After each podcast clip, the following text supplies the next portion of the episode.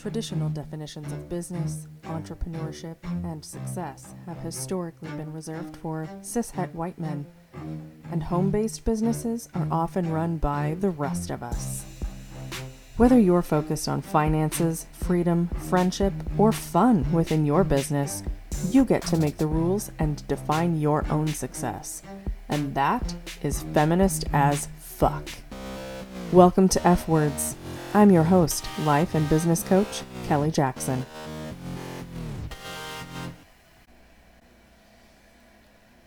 So, this week, what you are hearing is the Rexy Collective's book club discussion for our September book, which was Laziness Does Not Exist by Dr. Devon Price. Um, and there were only a couple of people who got on, and it was actually sort of two separate discussions. Because one person was on for the first half of the call, and one other person got on for about the second half of the call. And um, so it was really, it was really an interesting dive into the concepts of this book. Um, and if you've not read this book, I cannot recommend it highly enough. Um, again, it's called Laziness Does Not Exist, and it's by Dr. Devon Price, PhD. Um, that's how it's listed on the book. It's actually not listed as, as Dr. Devon Price, just Devon Price, PhD. Um, but I, I 100% recommend this book. It is such a look into our, I don't know if it's Western or specifically American, or maybe both. Um, but this socialized concept that our worth is based on how productive we are, like our our inherent moral value is tied to our productivity and our accomplishments and the amount of work that we do whether that be professional work or you know housework or emotional labor um, or whatever else. And how that's such bullshit. Because it ends up just leaving us completely exhausted and burnt out. Um, but it really goes deep into our socialization and has a ton of notes. Um, so yeah, I, I, again, I just I cannot recommend this book highly enough. And the the book club discussions, I haven't shared all of them here on the podcast, but they're always really really great discussions in the Rexy Collective, um, which will be open soon. I haven't officially opened the doors of that yet, but if you want in, you can totally email me, pressurepointcoaching at gmail.com, and we'll talk about it. um, I will let you know when it's officially open to the public, though. But our book club discussions are always really, really great. And sometimes there are quite a few people on, sometimes there are a handful of people on. But this one, I think, was a really valuable conversation or valuable discussion call because it was two separate conversations since there were only the two people and one person was on for the first half and then the other person joined us halfway through and i just think that it's going to be a really really great listen for for you to experience the way these two people took this book in and how they related it to their lives so hopefully it's useful for you hopefully you read the book um, yeah and if you if you want in on Rexy. It's a it's a it's a great place. And you'll get more information about that soon. But if you really want into it, just like email me and we'll talk about it. All right. I love you. Right. So, Laziness Does Not Exist by Devon Price, PhD. That would be Dr. Devon Price, right? PhD means doctor. I think so, yes, doctor. So, what do you think? I love this book. Yeah. It's going to be on my Christmas list so that somebody can buy me the physical copy so uh-huh. that I can get more out of it than I did just listening to it because, yeah. Just everything about my life and the way it's explained is that it's not actually any fault of mine. It's just this bullshit story that I've been told my entire life that I'm somehow not worthy of rest, if you will. yeah. Yeah, which is so interesting, right? Because it's like there's not another creature on the planet who we impose these bullshit standards upon. Like, Yeah. you don't force your cats to earn naps. That's not a thing. no. so, like, why the fuck do we do it to ourselves? I don't know. I didn't sign up for this shit. And now that I'm aware of it, I'm like pissed off about it. Yeah, and that's the thing, right? Once you recognize all the shit that you did not sign up for,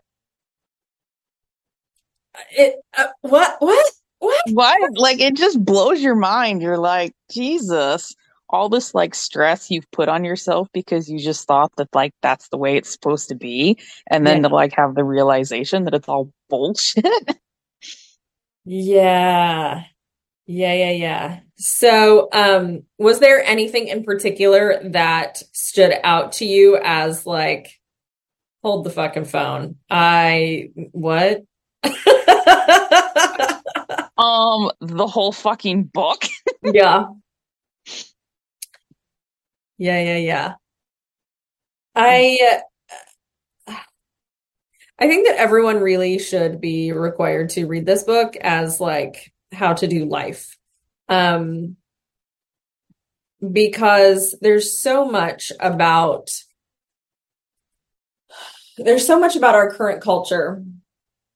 And I don't know if this is necessarily true everywhere, but it's certainly true here in the United States and particularly in the Midwest, which um Devon lives in Chicago. So mm, still Midwest, even though not exactly where, you know, you and I live, Iowa and Missouri.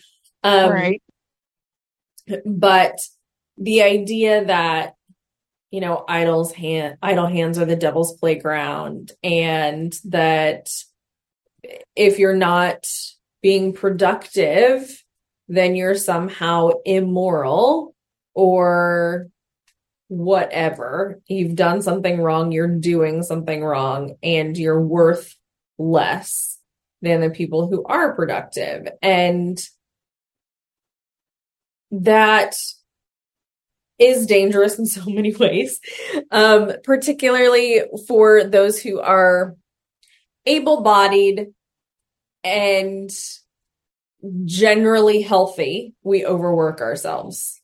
For those who have any kind of mental or physical condition, seen or unseen, then whatever limitations exist for our bodies and brains to be able to operate at like you know their capacity then we judge ourselves for that and we weaponize everything and and our our limitations against ourselves and don't allow ourselves to actually rest and um heal and you know do what we need to do in order to fucking survive and so we end up like probably killing ourselves sooner than what what is possible if we lived more restful lives, more easygoing lives, lives that allowed us to relax and enjoy moments more than just rush, rush, rush, rush, rush. Because we end up doing things like making ourselves sick. And when we are sick, then we don't take care of ourselves, like what Devon describes in the book with their own experience. And Yep. it just like, I don't know, the it goes so far beyond morality and whatever kind of moral judgments you want to put on work, productivity, pleasure, rest, fun, you know, whatever kind of moral judgments you want to put on that, then bleeds into physicality and emotionality and our actual physical and mental health.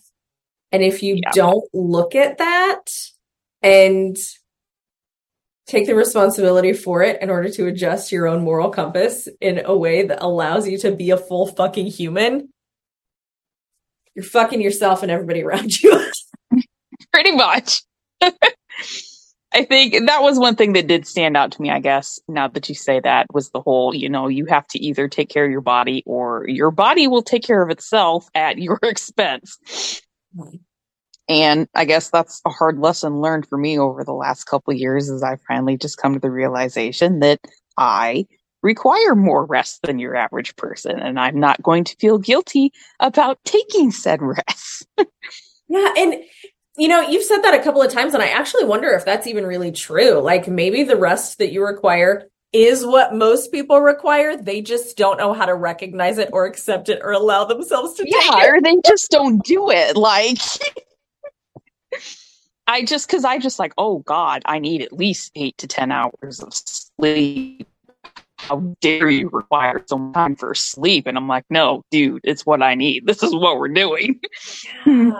But people are like, oh my God, I can never sleep that much. I get like four hours and I'm good. And I'm like, no, you're not.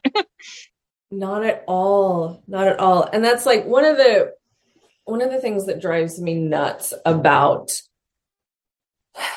I want to say the direct sales industry, but I don't know that it's industry as a whole. It might just be like the lineage of it that I have come from is the idea of like you can sleep when you're dead and like hustle, hustle, grind, grind. And like, yo, no. Just flat out fucking no. Like, I'm not here for that. And it doesn't, when you are not rested and you're operating at a sleep deficit, so you have less cognitive capability and you have more cortisol coursing through your body with stress hormones. You aren't doing your best work. no, in fact, you're doing the bare minimum shit work that you think is fine, and it's so not. right. Exactly. Like, if you allowed yourself to actually rest, you might be more productive because you would do better work in shorter amount of time you might be more efficient not that that is a measure of worthiness i'm not trying to say that but like if what you're trying to do is get more work done you might get more work done if you took a fucking nap yes yes be more clear and have more well it's it's not to say that that's the end all be all but the whole quality of work versus quantity of work.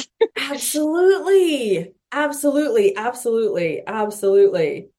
Um I love the concept of detangling achievements from worth.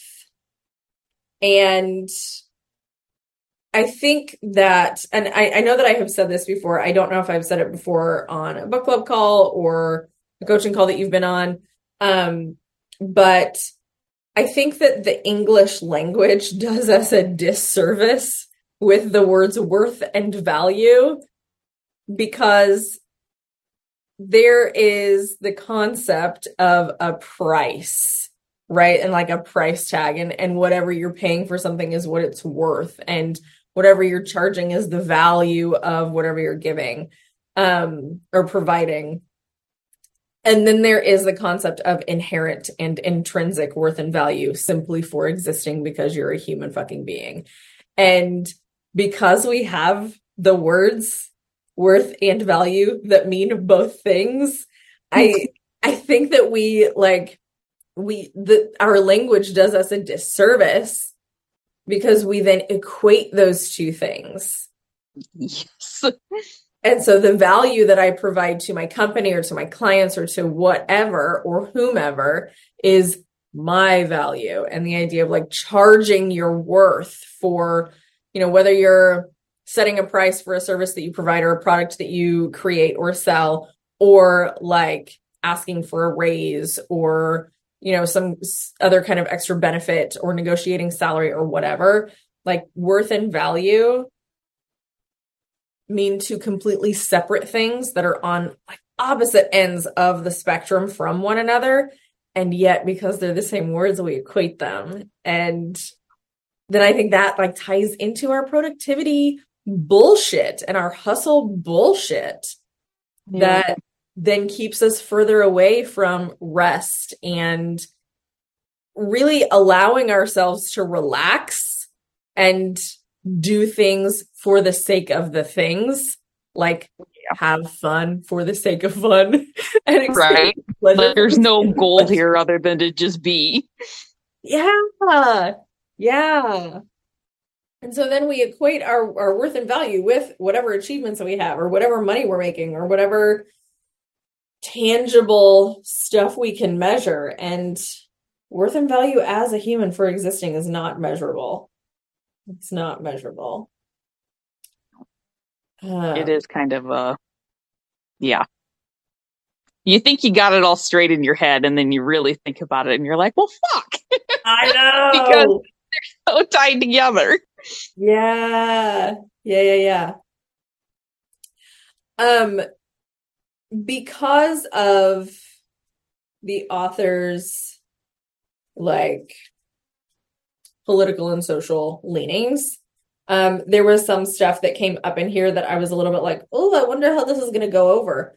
Um were there any things that came up for you around like I don't know, people who are unhoused or ad- addiction stuff or anything that shifted the way you think of um I don't know, anything?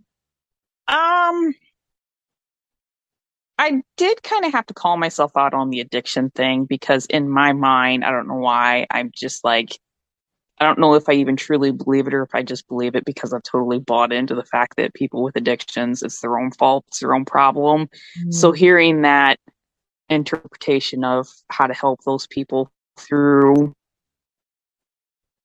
that, their point of view on what they were actually battling was helpful. I, I guess to me to just kind of be like a little bit of an eye opener to be like it isn't so black and white like my mind was making it be. Like there's a lot more going on society wise and culture wise as far as what people are actually physically dealing with in their lives that Mhm. may cause them to go down the road to self medicating with what the fuck ever. Mhm.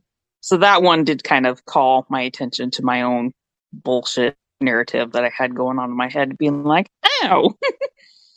Yeah. Yeah, and I mean the way the way our our American society treats addiction and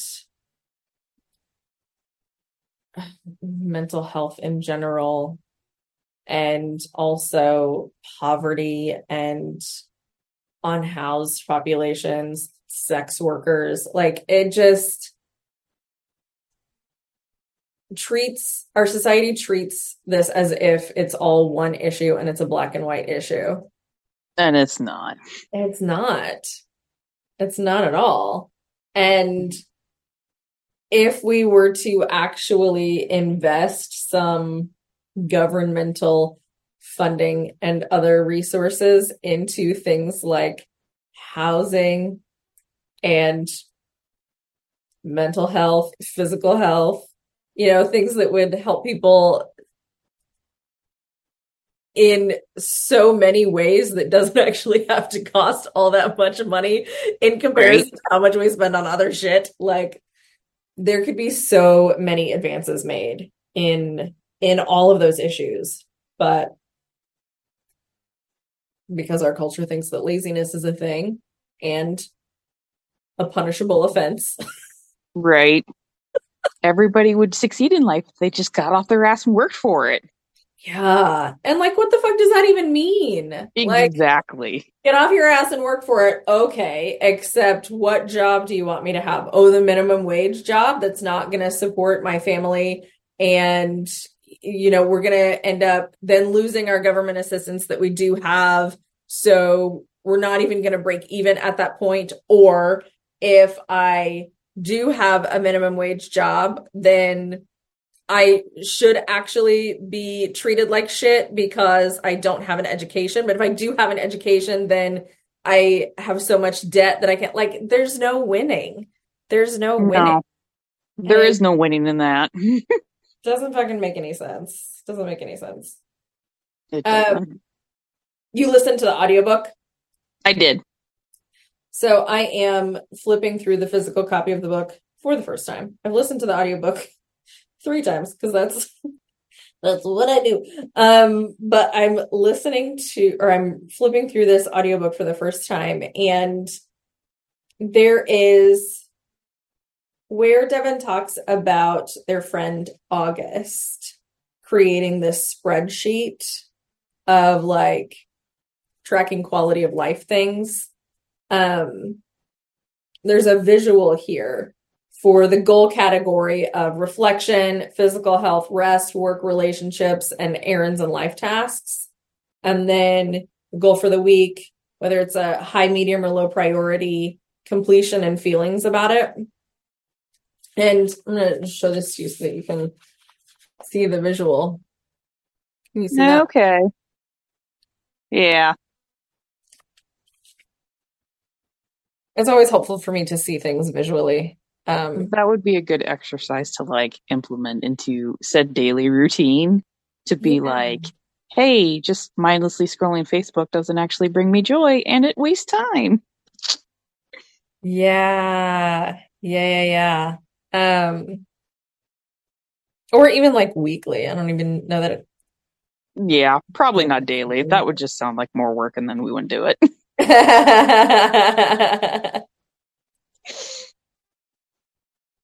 What about the idea of the work week and like how it's set up as 40 hours a week and five days of eight hours, or in a lot of cases now, four days of 10 hours?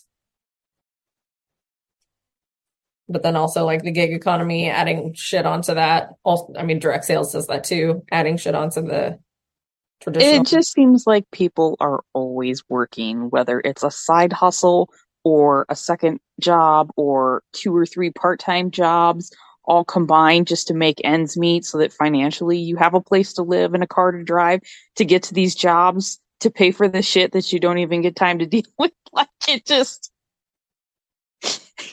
Yeah. I don't know. I'm I've read a couple studies and of course I don't remember any of them, but over the years I feel like that I think it's some countries in Europe that have gone to like 32 or 30 hour work week and Mhm. how much better and healthier and happier they are as a society and I'm like why are we not doing this shit in the US? Oh, that's right because mo- time is money and people's work is heaven forbid somebody should not have to die to go to work to make money for some billionaire who has more than enough that they will never need anymore. But that's what we do in America. Yeah, and when you look at other countries too, I mean, and not that I think that there's any other country that has a perfect system, nor is there any other country that we could just like replicate their shit here and everything would go off without a hitch. But when you do look at other countries, 32 hour work weeks are becoming more popular, but also they get like fucking four weeks off a year for vacation. Right? Like actual vacations. Whereas here in the US, people don't even take their damn vacation because they're in such a gotta get somewhere, gotta make more money, gotta push through. I can't take time off. Yeah, or like a friend of mine, she works in a school system, and she was just talking the other day about potentially having a sterilization procedure over Thanksgiving so that she can have time to heal and rest and recover. And like, because you can't fucking take time off if you work in the school system, you can't take time off if you work anywhere, you know, but like using the holidays and using Yep. vacation time that you do have to have a surgery Yep. because It's that's like- what America does. That is what we do. It's that whole I'll do a doctor's appointment on Friday. That way, if something goes wrong, I have the weekend to recover type shit. Hmm? Yeah, which is so fucked. Which is because it's like, oh, be sick on your own type. Like the reason COVID sucked so bad is because everybody's like, oh, we're just gonna all fucking go to work sick because we don't care about anybody or anybody else. Yeah, exactly, exactly. And all these companies put policies in place to like try to like curb that just a little bit, but now we're right back to where we were. I mean, both at Walmart and my current job, there's people coming to work sick because I ain't gonna waste my precious vacation time on a sick day. Fuck that. I'm like, Mhm. yes, let's come to work and contaminate everybody. Exactly. Exactly. Our culture is fucked. It is, we have so much backwards, so many priorities just in the wrong places for us to actually thrive in our lives. Right? And and of course the systems that we have in this country are set up to support that or maybe that's where it originated. I don't know what came first, whether it was a cultural issue with puritanical work ethic and then the systems were set up to support that or if the systems came first and then you know we evolved as a society to uphold the systems, maybe both, but it's fucked. It is fucked. And it's fucked on so many different levels that it's just like going down the fucking rabbit hole when you really start to think about it and you're just like, oh my God. Yeah, I know. That's why, like, I think that's why activism burnout is such a thing that Yes. You try to change one thing and you realize how fucked everything is. And so it just seems so overwhelming and you get involved in all of this stuff, but you can't get involved in all of this stuff because you're only one person. And that's why, like, honestly, that's why I think the work that we do here with like mindset shifting, emotional processing, the journey to radical self acceptance and maybe even self love one day. Like when we go on that path, I think that's the answer, like the only answer that will actually create any meaningful change is getting individually one on one inside of our personal shit and dismantling it. Because Yup, when yup. we dismantle our own shit, then we can go into the systems that we're part of and create some sort of an impact there. Whether that means activism or creating social change or just showing up in a way that is different to give other Yeah. people something else to react to. Like, I don't I don't think that there is a way to like burn it to the ground and start over. I think it really comes down to each of us individually doing the work on ourselves so that eventually over time that will bubble up. I don't know what what the other answers might be, but that's that's how I see the most effective change happening. Most effective, but not very realistic given the way our culture perceives productivity Yeah. and work. like, how dare you spend any amount of time for yourself, especially Yeah. for women? Oh, especially for women. Especially for women. Because we got to take on all the shit at the office, and we got to take on all the shit in the house, and we got to take on all the shit that everybody else hands us. Fuck that. Right? Fuck that. I hate it. Yeah. Yeah. Um, the chapter, you don't have to be an expert in everything. I think that's also that's something that's something that I really see in entrepreneurial spaces with my clients who have any kind of businesses, whether it's direct sales or fucking photography or web design or whatever. And I wonder um if you notice this at all in the work that you do or have done at your previous job since you just got a new job. Um but something that I notice within the entrepreneurial world is that like people try to take on everything and wear all of the hats because like oh this is my this is my business therefore it's all my job. Um and you know that i guess it extends a little bit beyond that too because there was a a concept that was not ever stated in specific words when i was growing up but um not in these specific words anyway but the concept was that like if you can do it you should not pay someone else to do it. Like if you can clean your own house you should not clean someone else to clean it. If you're incapable of cleaning fine. But if you are capable of cleaning then you're lazy if you hire someone else to clean your house or cooking or you know anything else hmm. What do you think? When you say it like that, yes, I subscribe to that bullshit growing up too. Although I was never put in so many words. if Yeah. you can, you should. Yeah. And there's like, I mean, I grew up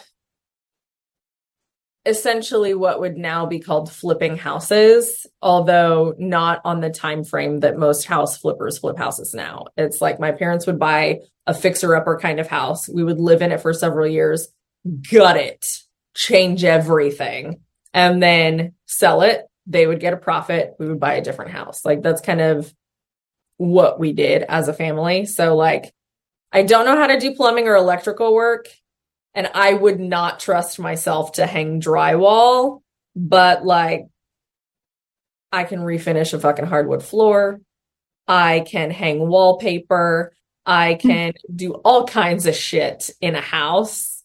And so and and it's because I I was taught growing up how to do that, right? Right. So like this concept just was so ingrained within that method of life. It's like, oh well, we're just gonna do it all ourselves because we know how. And like, Yeah. just because I know how to do something does not mean that number one, I am the best at it. And number two, that's where my time and energy is best spent. Right. Or that I even want to. Exactly. Exactly. Exactly. I love painting a wall. Every single wall in my house is white. Just because I'm like, I don't I don't care enough. I got a lot of color in a lot of other places, you know, but that whole concept just reminds me of what they always said how like the auto mechanic always has the rustiest shittiest car and like the seamstress always has the most ill-fitting clothes and like whatever your trade is and the fact that you can do the skill yourself means that you will never use it on yourself because nobody's paying you to do it thankfully that is not true of the life coaches I know. Otherwise, we would not be very effective at our work. but I think I think that you're onto something here. Like I don't want to do my own work when I get off of work, right? Like yeah so why would I take care of my own car if I'm a mechanic?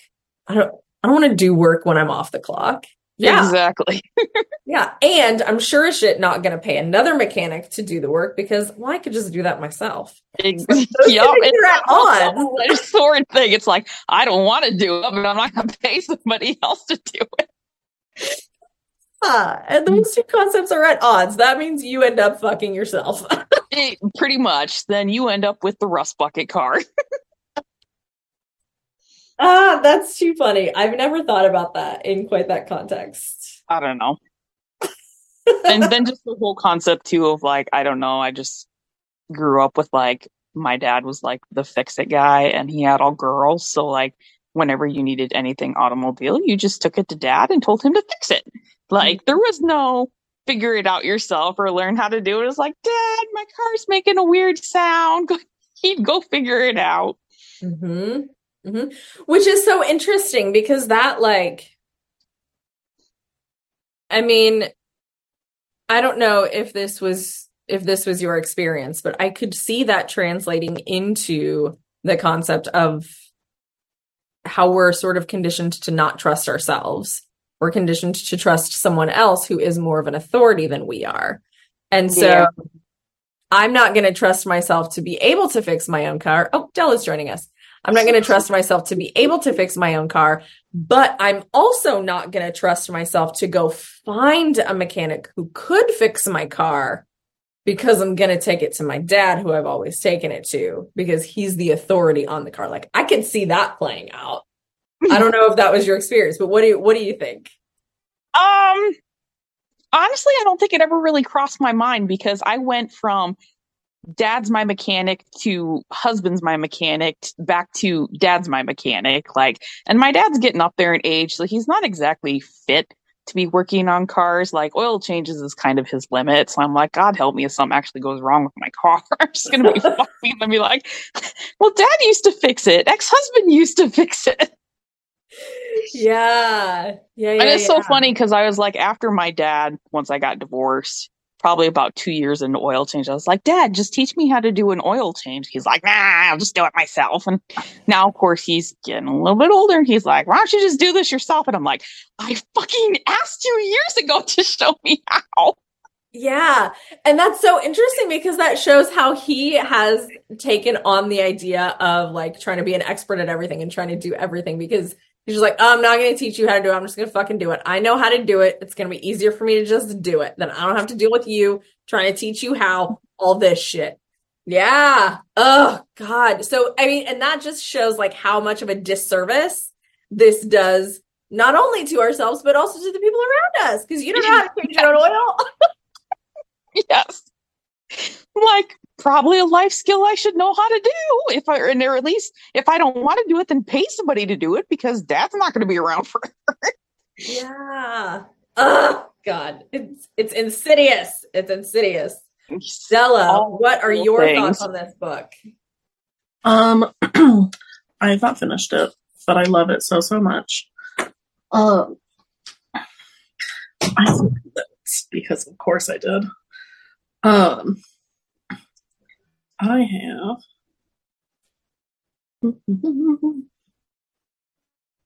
All right. The very first thought that I had about this was, oh my fucking god, yes. Part of why I don't ever want to work for an employer ever again is because there are gaps in my resume where I took time off for my health and it hurts to explain that to someone and watch their entire demeanor change. Mm.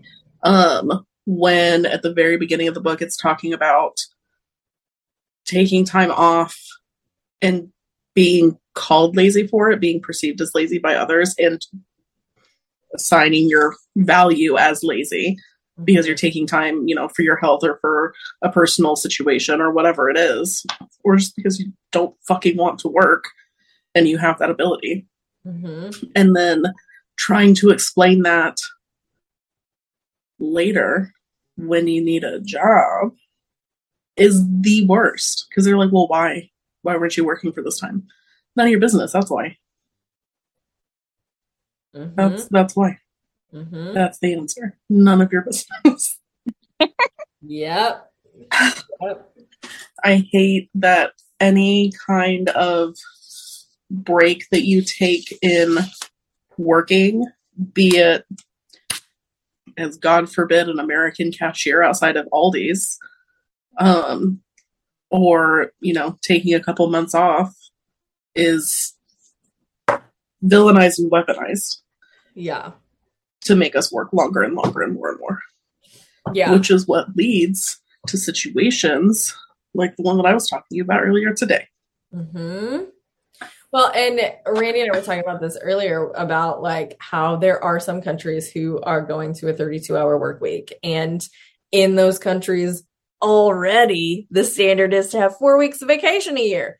And like, not that there Yeah. is any country that does things perfectly, and not that there is any country whose system we could just copy and paste onto our own. Right.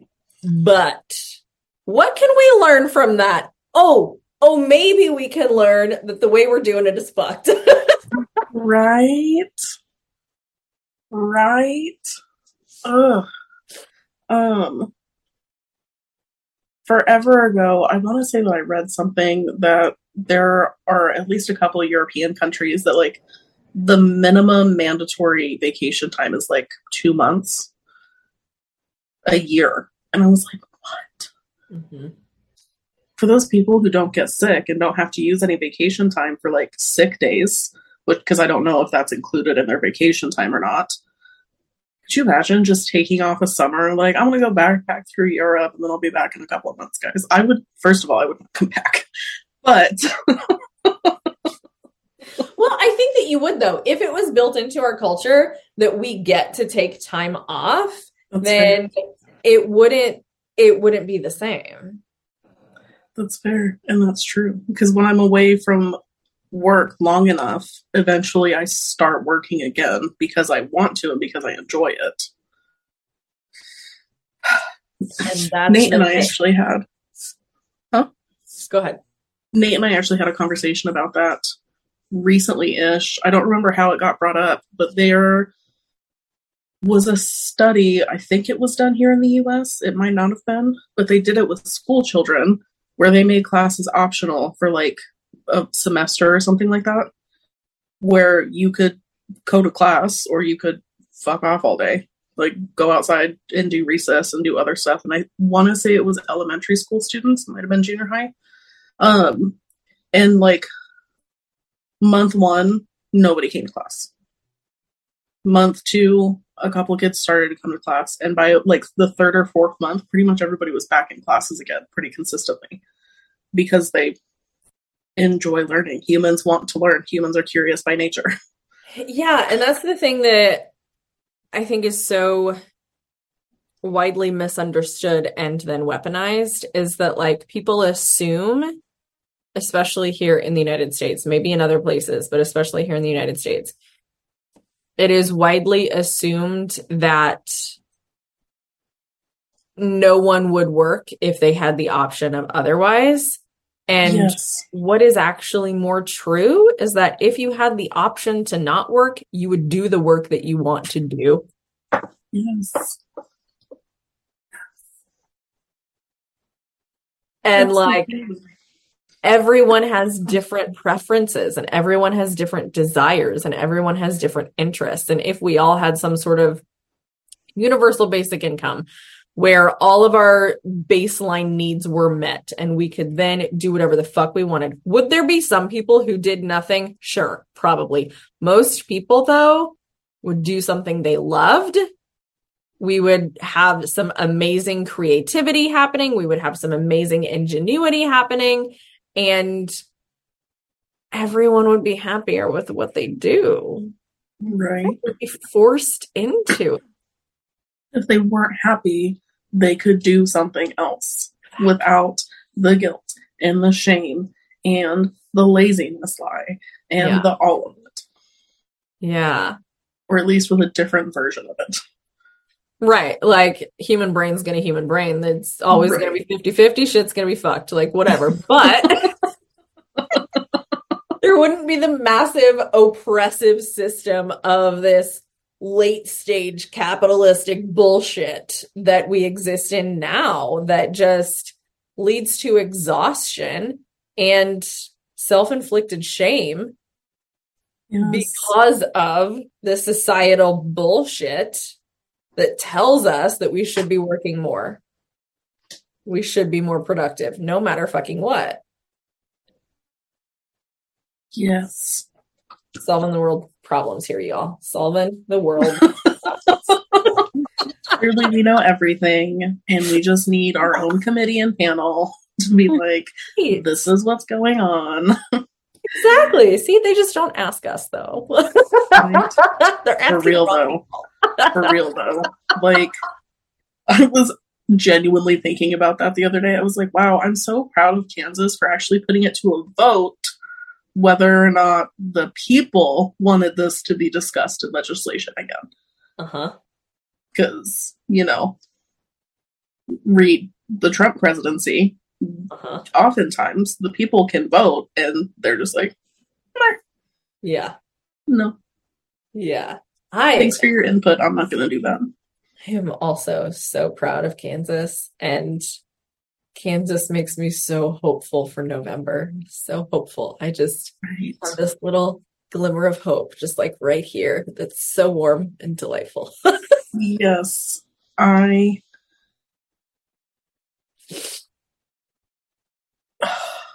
I hope that people come together the way that they did hmm in Kansas for that.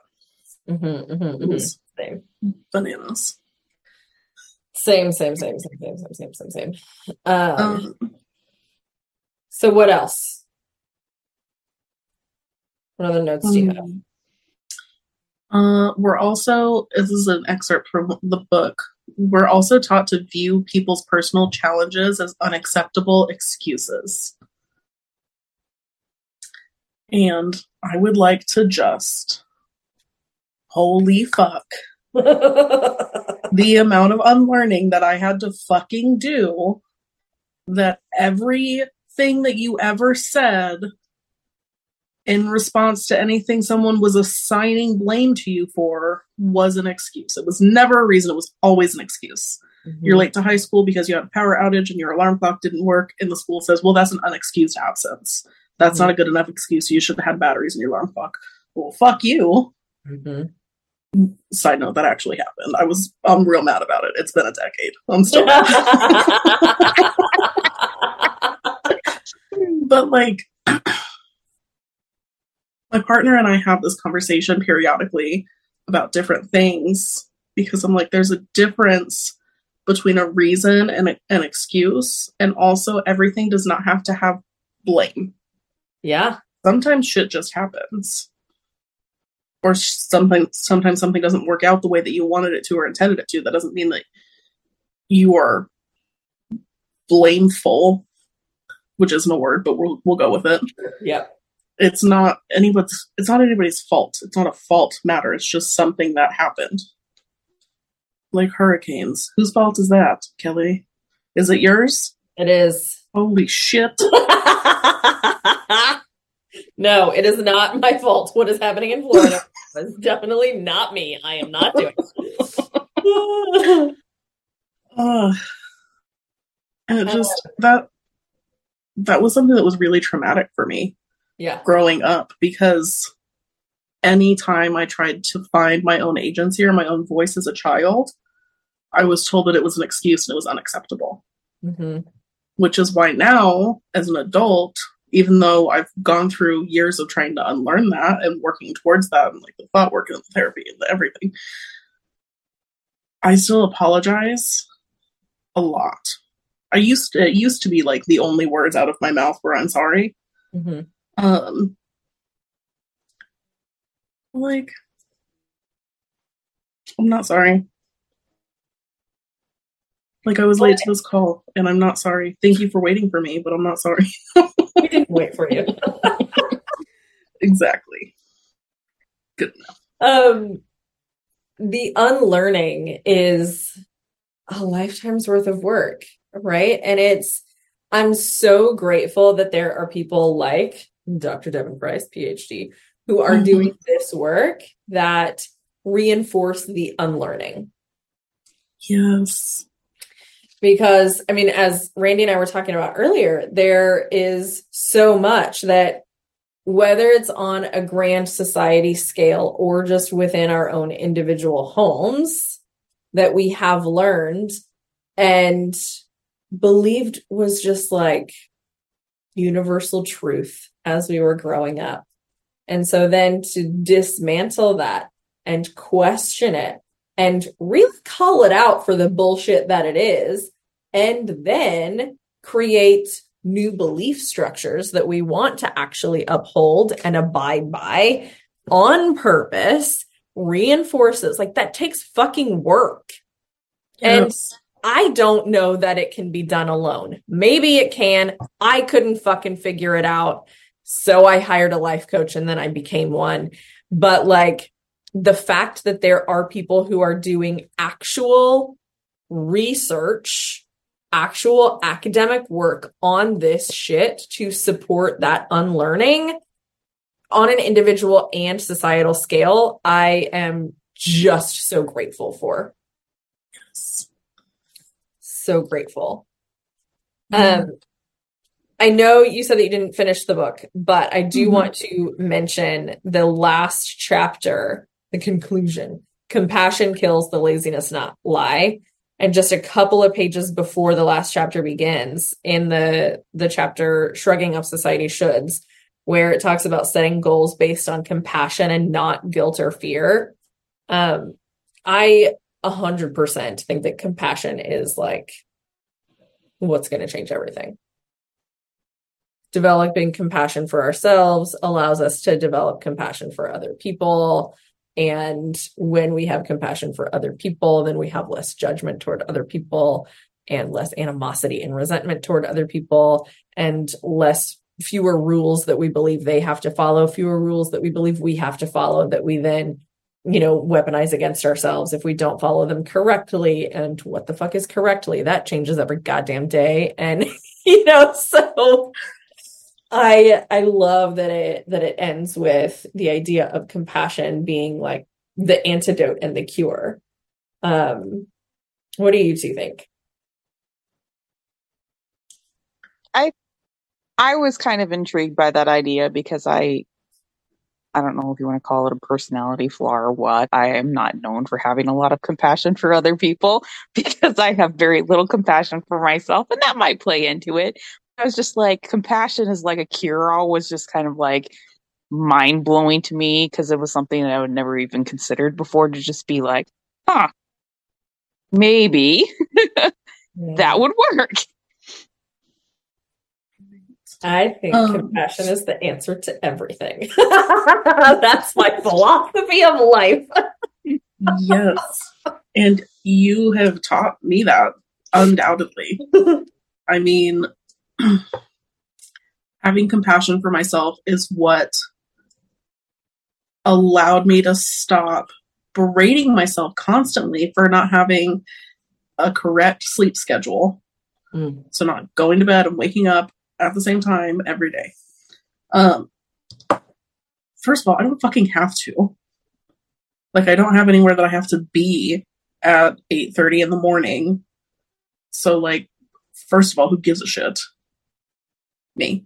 Um but like allowing myself to just let that shit go and not make it mean that I'm lazy and that clearly I don't, you know, I'm undeserving of whatever else because I don't have a proper sleep schedule.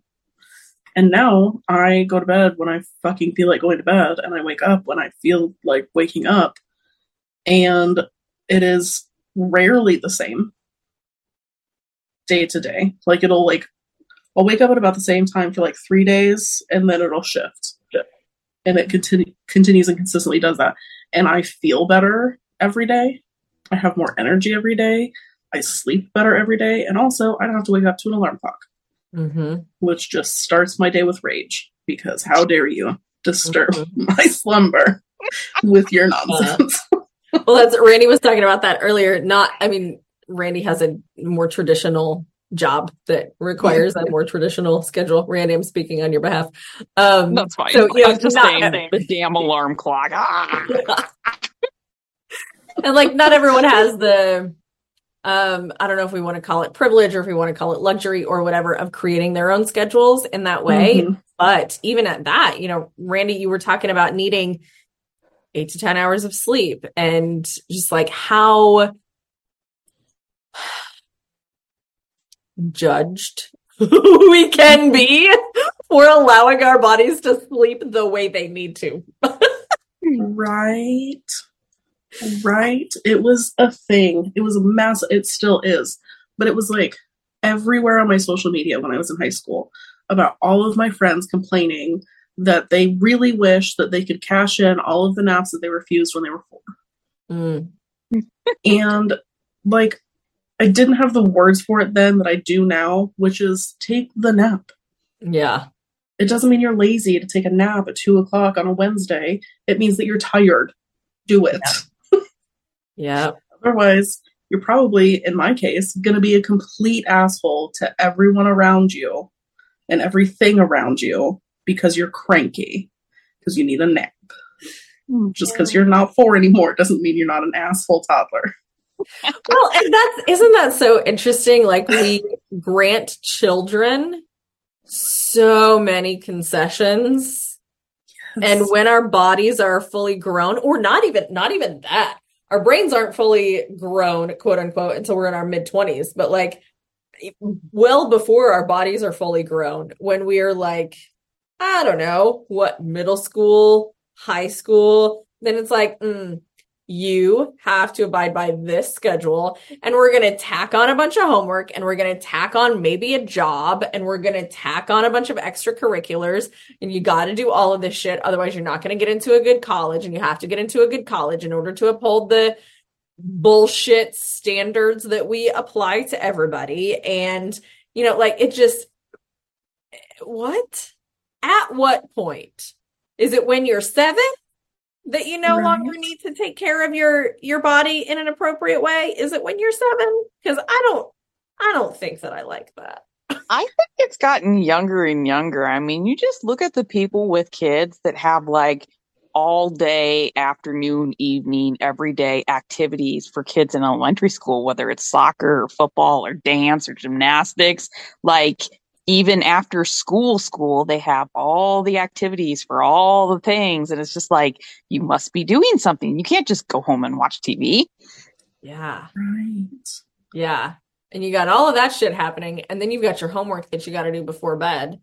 When do you Yeah. eat dinner? Do you bathe? Like, what? Mm.